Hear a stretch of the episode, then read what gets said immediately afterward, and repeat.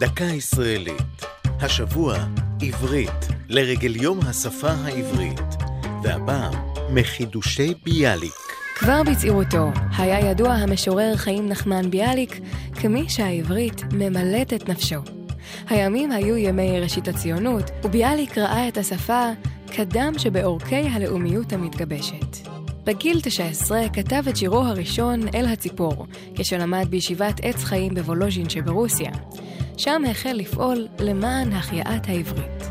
הוא השתמש בשפת התנ"ך והמשנה, שהיו לתפיסתו המעיין שממנו צריכות המילים החדשות לנבוע. תפיסה זו הייתה שונה מעמדת מחיי השפה העברית בן זמנו של ביאליק, אליעזר בן יהודה, שהיה גמיש יותר במקורותיו, ושאב השראה למשל גם מהערבית. ביאליק ותומכיו אמרו עליו שמיהר להכניס חידושים זרים ללא התייחסות למקורות.